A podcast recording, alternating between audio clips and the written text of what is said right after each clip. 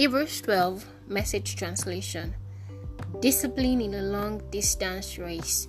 Verse 1 to 3. Do you see what this means? All these pioneers who blazed the way, all these veterans cheering us on. It means we'd better get on with it. Strip down, start running, and never quit. No extra spiritual fat, no parasitic sins. Keep your eyes on Jesus, who both began and finished this race we are in. Study how he did it because he never lost his sight or he never lost sight of where he was headed. That accelerating finish in and with God.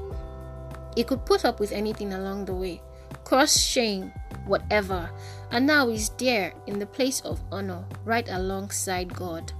When you find yourselves flagging in your faith, go over that story again, item by item. That long litany of hostility he plowed through, that will shoot ad- adrenaline into your souls. In this all out match against sin, others have suffered far worse than you. To say nothing of what Jesus went through, all that bloodshed. So don't feel sorry for yourselves. Or have you forgotten how good parents treat children and that God regards you as his children? My dear child, don't shrug off God's discipline, but don't be crushed by it either. It's the child he loves that he disciplines. The child he embraces, he also corrects. God is educating you. That's why you must never drop out. He's treating you as dear children. This trouble you are in isn't punishment, it's training. The normal experience of children. Only irresponsible parents leave their children to fend for themselves.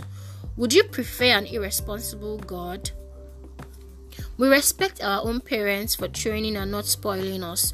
So why not embrace God's training so we can truly live? While we were children, our parents did what seemed to what seemed best to them